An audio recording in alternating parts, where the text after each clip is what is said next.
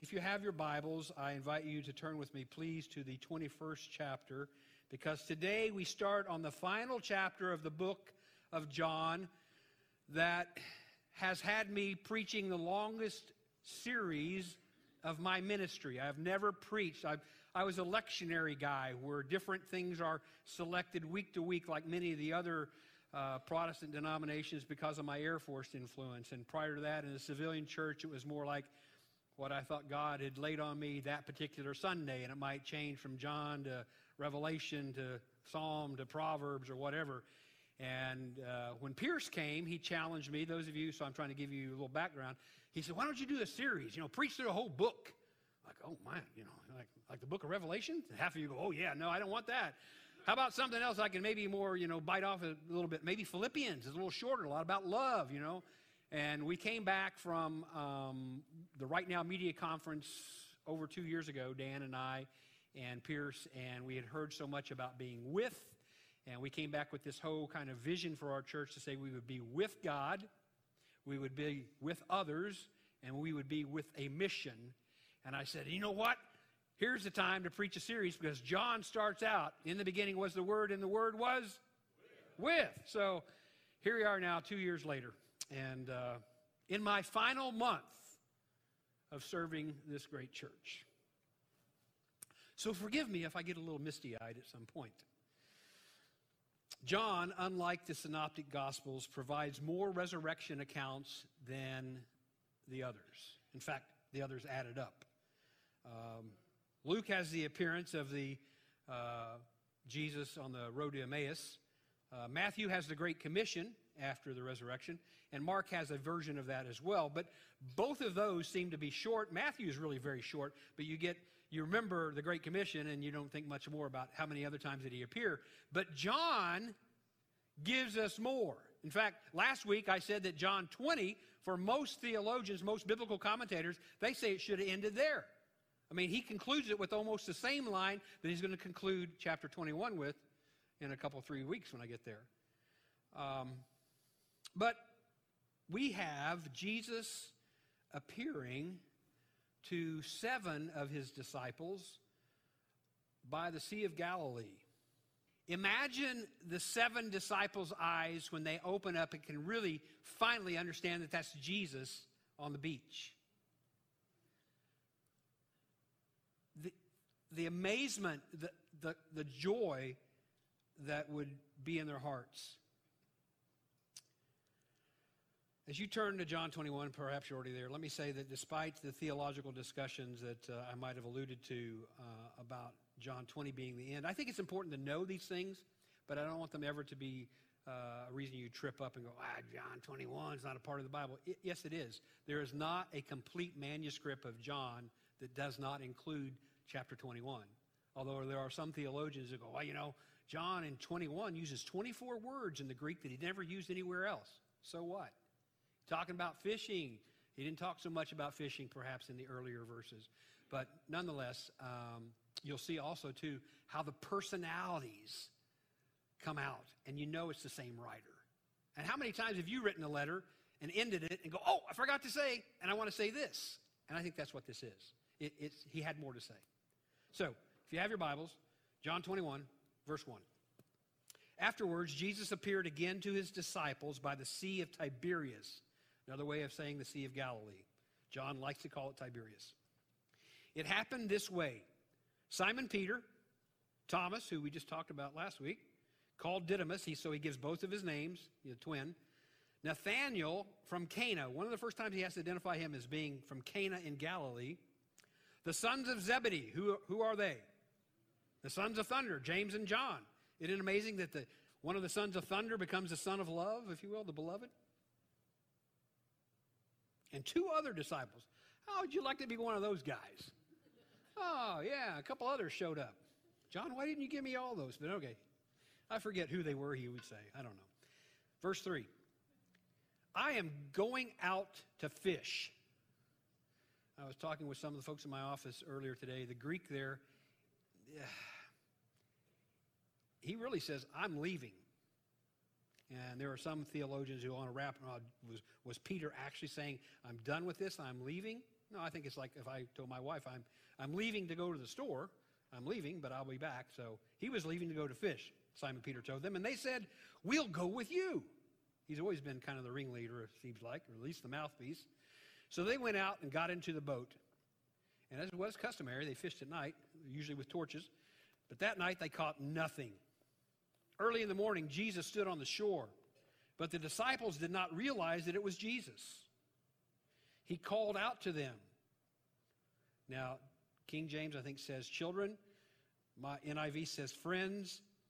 Uh, there's probably some sarcasm in there because he says, Friends, haven't you any fish? I mean, he knows they haven't caught a fish all night. Talk about rubbing it in. The Greek word is actually the word for children. Um, it would be like, hey, buddies. Hey, lads, if you're from England. Hey, friends. Have you any fish? No, they answered. I mean, that's the way I would answer. No, especially if some jackwagon on the beach is asking me that. He said, Throw your net on the right side of the boat and you will find some. That had to do a little bit of, you know, one of the synapses up there had to fire. If you know Luke 5, we'll talk about Luke 5 in a little bit. That had to think, hmm, why would we do this? The strangers told us to do this, but okay, throw your nets on the other side of the boat and you'll find some. And when they did, they were unable to haul the net into the into in excuse me in it would help you if you move your little ribbon here they were unable to haul the net in because of the large number of fish then the disciple who jesus loved who's that the author of this book john said to peter it is the lord i, I love how john writing the book always kind of shines the limelight on himself just a little bit then the one Jesus loved recognized it was Jesus. And then there's the, the crazy guy who jumps out of the boat to go after him. Peter, as soon as he hears that, he says, It's the Lord. He wraps his outer garment around him, for he had taken it off and jumped into the water. Now, Ruthie, on Thursday, as we were talking about this, having our pre Sunday, you know, coffee, she said, Well, he was naked. You know, what's that line from Caddyshack? Danny saw me naked. No, I don't think he was naked. I think he was stripped down to his undergarment. Ladies, strip down to your undergarments. Men, strip down to your undergarment because you're working. And he had his outer garment with him in the boat because, I don't know, I wouldn't trust anybody walking by. I might take my coat if I left it out there on the beach. So I took it with me. And while I'm working, I'm stripped down to working material, you know, getting down there nitty gritty. But who knows? Jesus may want me to go with him somewhere, so I'm taking my coat and I am jumping out. And I'm going to race to the shore. I think King James does say naked. And the Greek word is naked, but it's not I hate to say it, butt naked. It's not quite there. You know what I'm saying. Number eight, or verse eight. The other disciples followed in the boat, towing the net full of fish, for they were not far from shore well, I think they're a pretty good distance. 100 yards. How many of you could swim 100 yards these days? yeah. Only like Spencer when he was trying to walk up that beach. It's hard to get running in there in the water. When they landed, they saw fire on burning coals there with fish on it and some bread. Jesus said to them, Bring some of the fish you have caught. Simon Peter climbed aboard and dragged the net ashore. It was full of large fish. How many?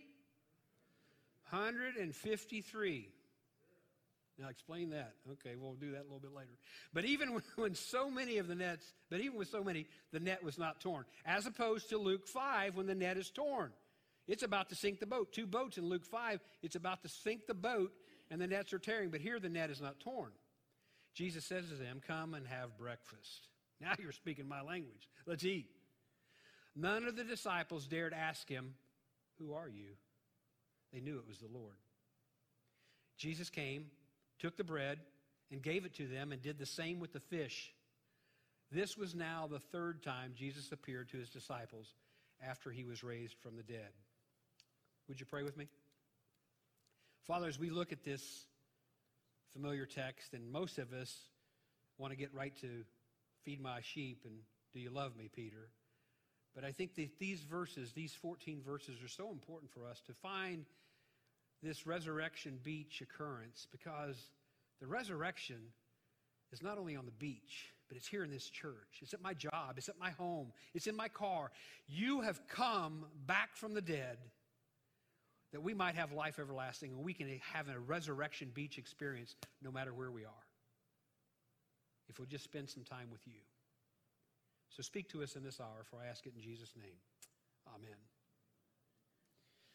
As I said, there's many similarities with Luke 5. That is the calling of the disciples, where the, the fishermen have been fishing all night. They have come, they're cleaning their nets. If you have your, you don't have to turn there, but in Luke 5, I'll try to summarize it for you.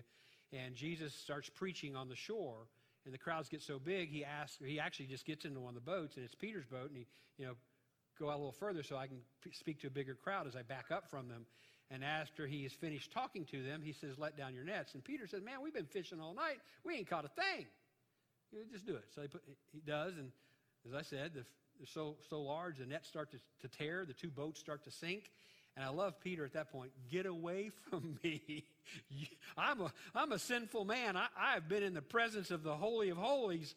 I need to get out from here. And that's the beginning of Jesus calling these men who would be fishers of men. And he says, Follow me. So is today then a repeat message of Luke 5? Why had they gone back to fishing? I think we talked about Thursday. Had they backslidden? You know, that's a Baptist term. They were no longer being out and about doing what they were supposed to do for Jesus. They'd gone back to their old ways. Hmm. Why would Jesus not go to the religious leaders of the day? Why not appear to the high priest and go, Look at me? You killed me, but yet here I am. Why wouldn't he go to, to Pilate and say, then, look at me. What you tried to do for bad, God has turned to good. Go back to Rome and tell others about me. Well, I'll just stop by your house with some fish, he says. No, John tells us that Jesus showed up where his disciples were and fed them. So show up is my first simple point. Isn't it amazing how the disciples saw Jesus in a locked room twice, and now they go back to what they know fishing. Here he shows up, and I would believe he recommissions them as disciples. You know, like you recommission a battleship after it's been overhauled or restored. Because both in Luke 5 and in here, they hadn't caught anything. He shows up, and in both times they have a bountiful harvest, if you will. And he ends both times with, Follow me. You won't see it until we get to that later in this chapter. I think it's about verse 19. He'll say, Follow me. But Jesus once again shows that if you allow him into your life to be present, if you'll show up with him and he, as he shows up with you, you will be blessed. You know, there's an old saying, and I was, I think we memorize things differently, and a lot of things, I, we memorize scripture sometimes wrong too. There's an old saying that showing up is what percentage of winning the battle? Half? I was Googling it this week trying to find who said it, and it has gone from 90% of winning the battle is showing up to 50%. And there's all kinds of theories on who said it, and uh, I won't go into that. But I will agree with the adage that showing up to worship is half the battle of seeking and finding the blessing. Showing up. Personal devotion, spending time reading your Bible, asking God to speak to your heart, praying to Him, mission work, whether it's in Mexico or downtown San Antonio or the other places we support, the Philippines or Canada or wherever else. Community outreach. Part of the winning battle is just showing up. Because when you show up, you will see how God shows up and abundantly blesses you. I know that coming here today and coming in these future weeks with the Saul's challenge in front of our uh, church will be a challenge for many of you. And just like the preacher's retiring, who they going to have up there next week? Some will say, I'm just staying home. You know, it's too hard to get across. I don't want to get my gladiator. You, know, you, got, got gladiator, don't you still have a gladiator? I don't want to get the gladiator muddy. You can't say that to a gladiator owner. That's all they want to do is get them muddy so they can clean them up again. But some will say that. You know, it's too hard to get there. Cliff's leaving. After that, I don't know, you know. Uh, what are they having on Wednesday night? I don't know if I'll come back for that either. Yeah, yeah, yeah. But let me tell you, do not stop showing up. Whether I'm here or whoever's filling this pulpit, God will show up. And if you show up, you will be abundantly blessed. My son uh, last week was applying for some different jobs, uh, Spencer, the youngest son, and uh, he had a call back and Spencer said, I hate to tell you this, but I don't know if I have a lot of experience. You know, you, you can apply for a lot of things online, you know, and you don't really know if you'll even be called back. And they called him back, and he, he said, I don't know if I really qualify for it. The guy said, Well, ask, answer me this Will you show up to work? I don't know how long it took him to answer. He said, Yeah, yeah, I'll show up. He said, Well, will you stay there from the time you're supposed to be there till the time you leave? Yeah, I'll, I'll do that. And I thought about that. Is it that bad that people won't even show up? You're nodding your heads. Is church the same way? Is it that bad that you've accepted the Lord as your Savior and you've joined a congregation, but you won't show up?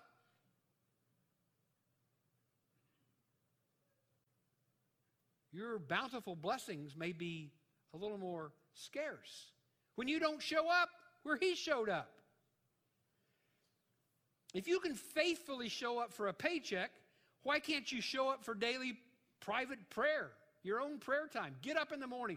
Go before you go to bed, however it is, whatever works best. I don't know if you're night people or morning people, whatever. But if you don't show up with him, how can you expect to grow with him? If you don't read his word, listen for his voice. If you don't show up, you're going to miss out. And you'll miss out on 153 fish. Anybody heard a great sermon on that? Well, don't raise your hand. Because I'm going to, I'll tell you my conclusion in just a second. Um, there are, mm, the commentators are around the globe on this one. Why 153? Well, there is one strong opinion that at the time when the book was written, or when John wrote this down, the known species of fish in the world were 153. There were no more than 153 types. I don't really know. I didn't Google that this week. I have no idea how many fish there are in the, in the seas and the lakes and the oceans around the world. But implying that the gospel is extended for everyone. It's beyond the Jew to the Gentile to the world. Okay, not a bad, not, not bad. But once again, that's what I call eisegesis. That's how I see it versus exegesis. St. Augustine said that there are 10 commandments and there are seven churches in Revelation, so you put 10 and 7, you get 17. And if you take 1 plus 2 plus 3 plus 4 plus 5 plus 6 plus 7 plus 7 all the way up to 17, it adds up to 153. So God's talking about the Old Testament and the New Testament, and the entire Bible is wrapped up there in 153. I don't buy that either. Here's why I come down on it John was there. John wrote this. He showed up. And when they said, Look how big the, the catch is, let's count them. One, two, three. Here, you take four, Peter. Here, you take three, you know, Nathaniel, whatever. And next thing you know, there's 153 fish. Because the man showed up and he wrote it down for us that when they showed up, God showed up. Now, some of you might want to argue, some other ones. It, numbers in the Bible become almost like the Da Vinci Code. And I've never seen that movie, somewhat with intent, because I, you know I see a lot of movies. I don't really want something leading me down something that I thought would make me question uh, the ver, ver, what's that word? Veracity? Yeah, thank you. It's a hard word for Cliff to say. I don't know what it was. But here I am on this. if God would send his son to be born in a stable, to be raised by human parents, fully divine, fully man, raised by a carpenter and a virgin that, that did not even know man and had him, would have him do miraculous things for three years, would, would have his son be so faithful that he offered himself up on a cross. He died, that he would then come back from the dead, and for 40 days, men and women saw him. He does not have to send me an encrypted code to determine what 153 means because he's already said, I sent my son. Believe in him. Show up. And finally, slow up. That's hard to do. I know, even when you get older. You know, I've slowed down. No, you don't. My mom's not 91 next month. This month. This is February. And she says, I can't get everything done. I said, Well, you're working the entire time you're awake. You're awake. You're doing something. You don't slow down. You just move at a different pace. Back to the boat. Whether it was the morning fog or the distance of 100 yards away, they don't recognize Jesus. I don't know if my eyesight now at my age I could really determine everybody 100 yards. I'm trying to think. Marvelously Made is 100 yards away, probably. Is that close? The school over here? That's about 100 yards. I probably could tell. Yeah, I could probably tell a church member over there, somebody that I recognize, somebody that I know by their you know hair color or their overall size or what they usually wear. But once again, as I said, it gives you insight to these writers, to this writer of John, and the relationship that he and Peter had, because John says he recognizes him. And he calls out, It's the Lord. And who knows if he called that out before he really recognized him. But Peter didn't care. Once he heard it's the Lord, he is in the water. He is going to go, and he's going as fast as he can so he can slow down and spend some time with Jesus. I can see the image of Peter swimming as far as he can. And if you've done that, that's what I was trying to say with my son there in the baptism. You know, you can swim at certain depths of the water to the point that you finally start walking or trying to run. And running in water is a great aerobic exercise. You don't make a lot of progress. I'm thinking the guys in the boat, even though they're carrying 153 fish, probably were moving about as fast as he was. But there he is wanting to be with the one that he had denied, wanting to hug him. And I can see him standing with his wet hair, his wet undergarments, his wet outer garment tied around his waist. And there's Jesus, and, and, he wants to grip him. He wants to tell him, I'm sorry. He wants to, to love on him a little bit. And Jesus simply says, Got any more fish? But before he can even go get the fish, our attention is called to that charcoal fire. Last charcoal fire, I think, is in, I think that's John 18. But it's the fire that Peter chooses to warm by himself and deny Jesus. So he's gone from a denial fire to a testimony fire. And you know how smell does things for you, right? I, I don't imagine in Peter's life from then on, anytime he passed a charcoal fire, he wouldn't have thought of denial and once again confession. I know some of you guys out there have some old girlfriend. If you smelled her Chanel number, whatever, you go, oh, I think of her. And there's some ladies out there, if you smelled Old Spice. and if you're married to guys like me, Ben Gay. Hai Karate, remember that? Brut. You might think of your dad, or you might think of some boy that you dated a long time ago when he put his dad's stuff on. But smell is this, it does something to the nervous system. I was reading some guy's stuff this week. I read some, did somebody just walk by over there? Yeah, that's what happens. Like these windows are open. Sometimes you think you see somebody over there, a Bigfoot, you know, sliding across. Keep you awake. Now you'll all be looking for Bigfoot out there. But smell does something. It kicks in the saliva glands. It kicks in, a, I, I was reading this guy, something with, is the pancreas do something with sugar too? It kicks in another thing, kicks in another one, and then it kicks in like three different things before it ever goes in your mouth. Smelling it. And, and I'm telling you right now, if I talk long enough about, oh, I don't know, what's the favorite thing you like to eat? Huh? I thought you said broccoli. I'm like, huh. that ain't ever going to make the saliva glands work for me. But you, th- brownies, my mom's chocolate chip cookies. You, you, you can just feel it ooze. In fact, this guy was writing, he said, it has been scientifically proven that, and I don't know how you measure smells. You probably know what the refrigeration stuff you do, what, you know, the nth degree it can come out to. But just the micro uh, odor of bacon is known to make people start saliving. You know, they're cooking bacon over there in the kitchen. We're up here going, man, something tastes good. Shouldn't our hearts and our mouths be drooling for Jesus? The smell of his forgiveness, the aromas, aroma of his love, the sweetness of him being there, preparing a meal for these guys who needed him. he was already cooking fish and bread. And he's already cooking fish and bread for you here every day. In just a moment, we'll share the communion. And I, I think it is too much of a, a jump. This is not a sacramental reenactment, but you got to remember the last time they shared a meal together was the Lord's Supper. When he handed out bread to them, they said, This is my body. And he handed out a cup to them and said, This is my blood. And here he's, he's feeding them. He, he's not reenacting the Lord's Supper, but it does have this memory that it connects them to what had happened.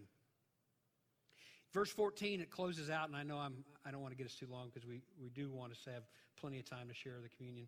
But verse 14, it says, This is the third time that Jesus basically had appeared uh, with his disciples. Well, if you consider the time with Mary, it's at least four.